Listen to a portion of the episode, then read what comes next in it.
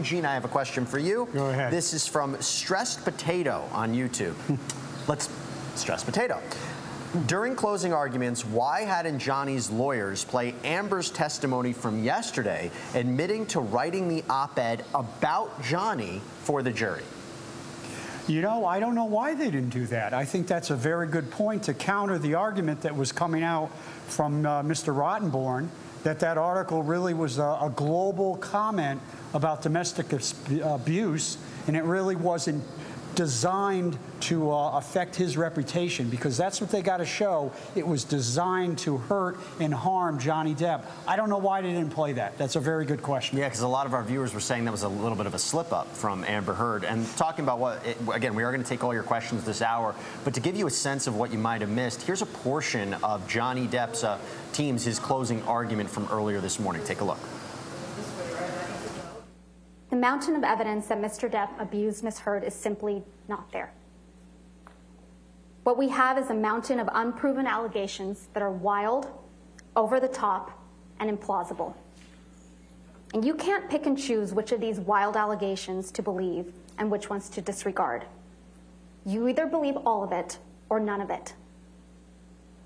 Either Mr. Depp sexually assaulted Ms. Heard with a bottle in Australia, or Ms. Heard got up on that stand in front of all of you and made up that horrific tale of abuse. Either she's a victim of truly horrific abuse, or she is a woman who is willing to say absolutely anything. It is disturbing to think that Ms. Heard would make up the horrific tales of abuse that she testified to in this courtroom. But this case doesn't come down to whether you believe Ms. Heard or you believe Mr. Depp. This case comes down to whether you believe Ms. Heard or you believe Mr. Depp, Christi Dembrowski, Sean Bett, Malcolm Connolly, Travis McGivern, Starling Jenkins, Keenan Wyatt, Dr. Kipper, nurses Debbie Lloyd and Erin Falati, Tara Roberts, Ben King, Kate James, Kate Moss, Dr. Kulber, Morgan Knight, Morgan Tremaine, Officers Melissa Saenz, Officers Tyler Hadden, Officer William Gatlin, and Beverly Leonard. What Ms. Heard testified to in this courtroom is the story of far too many women. But the overwhelming evidence and weight of that evidence shows that it's not her story. It's not Ms. Heard's story. Okay, a powerful moment there from Camille Vasquez saying you have to believe that Amber Heard is telling the truth and everyone else is not telling the truth. Uh, we're getting more of your questions right now on YouTube, Twitter, Twitch, uh, Facebook, however you want to send them in. I have a question from Tammy Japink from YouTube. Did the judge just tell Amber's team that they only had six minutes left? That is correct. So there are time limits here for these closing arguments. Amber's team only has six minutes left for a rebuttal closing argument. Johnny Depp's team, 39 minutes. That's exactly how we know how much longer these closing arguments are going to go before deliberations begin. Okay, Catherine Lizardo, I have a question for you from Declan Cooley on Facebook. Did Amber's team deliberately misuse the term malice to mean maliciousness? Isn't that trying to mislead the jury? Exactly. I caught on that, and we were talking about that during the break, that when uh, Elaine Bredehoft actually used malice to show sinister, that's not what actual malice is in this case, because we're talking about defamation. Remember that Johnny Depp and Amber Heard are public figures. That's why the element of actual malice is included in the jury instructions. But actual malice means that you made the statement false and knowing that it's so false and with such reckless, reckless disregard that it's tantamount to willful disregard of truth. But when she used it in her closing, she said, you know, that Waldman when he threw the paper at Amber Heard, that's malice, that that's sinister. That's not what malice is. And you can see Camille and Ben Chew talking and trying to figure out, are we going to object here or not? Maybe we'll hear that in the rebuttal and they oh, should put that in their rebuttal. They really should. That's such an important term. That's really the whole case. That's why when we talk about defamation, that actual malice standard is so important for the jury to understand the definition, and it's a really high definition. It's a really high standard. Okay, so now I'm going to go to you, Dina. Uh, we have a, a question from one of our Twitch followers, Corporal Roll Mops. What do they object to in a closing argument? I read somewhere that this can be seen as unprofessional. So do you think Johnny Depp's side looks bad since they objected a lot more? You know, I think that Elaine was doing a fantastic job. And I say that as somebody who I think that Amber Heard was probably going to lose her case because of how many inconsistencies she has. But the way she had the facts and the legal arguments, and I think Johnny Depp's team realized that.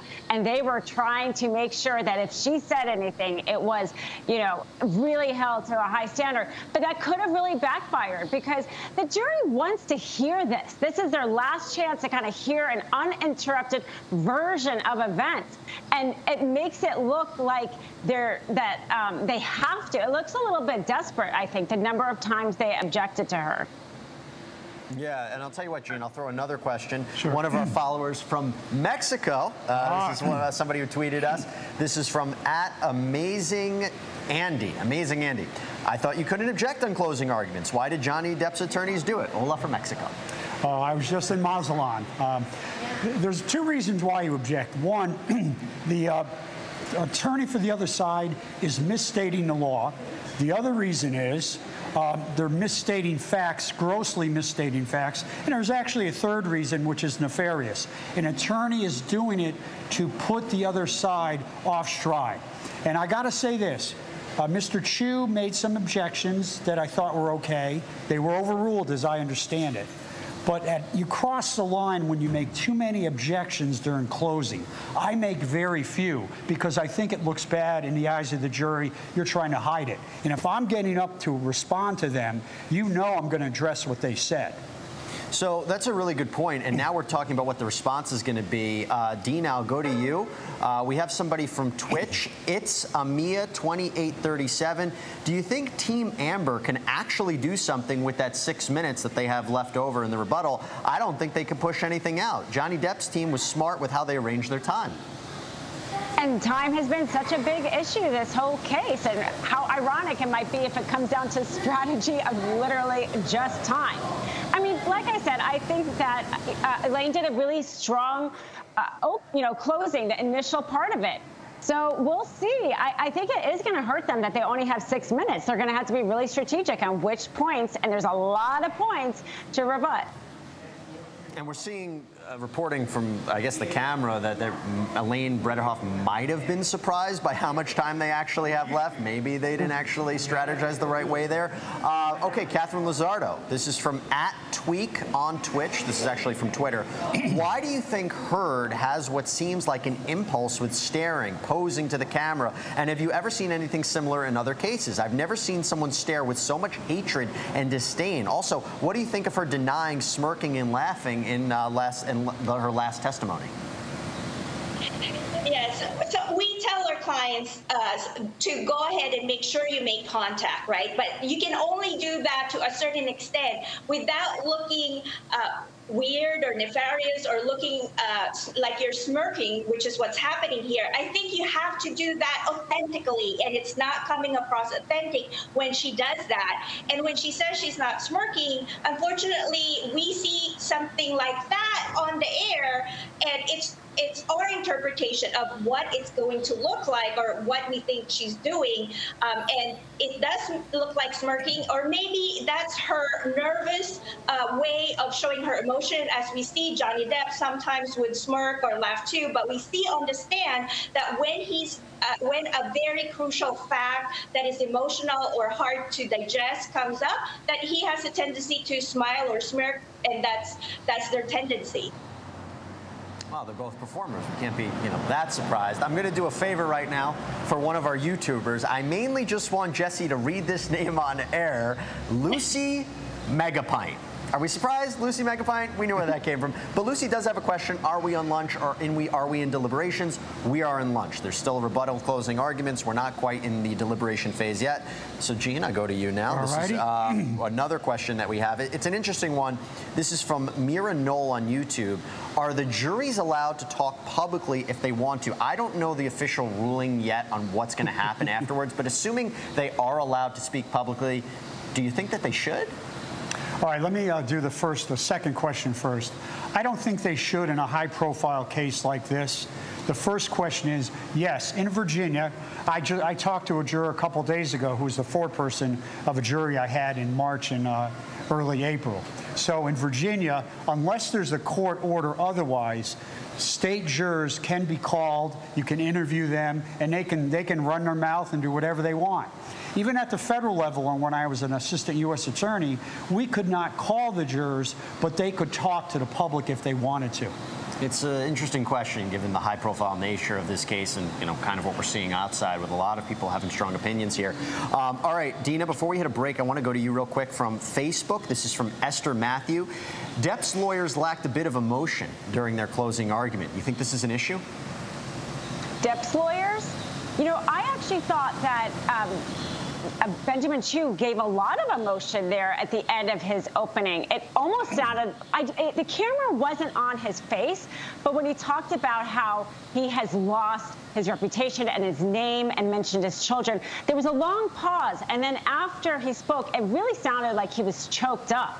And that was the very end of his closing. And then him and Johnny Depp embraced. So I actually thought that that was quite emotional for a lawyer during uh, closing arguments, and, and definitely more than we've seen on, from Amber Heard's team so far.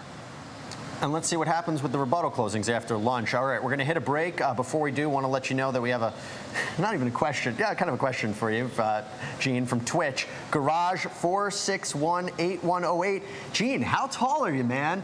Too tall. Too Uh, Okay, tall is the okay, answer. Okay, I'm 5'10", and I wish I were 6'5", because I would have played in the NBA. You, sh- 40 slash 41, Bianchi. you should have told them 6'8". That makes me look so short right now. All right, guys, we have to hit a break. We're going to take your questions YouTube, Twitch, Twitter, Facebook. Get them over to us, email them to us. We'll answer them on air. We'll be right back.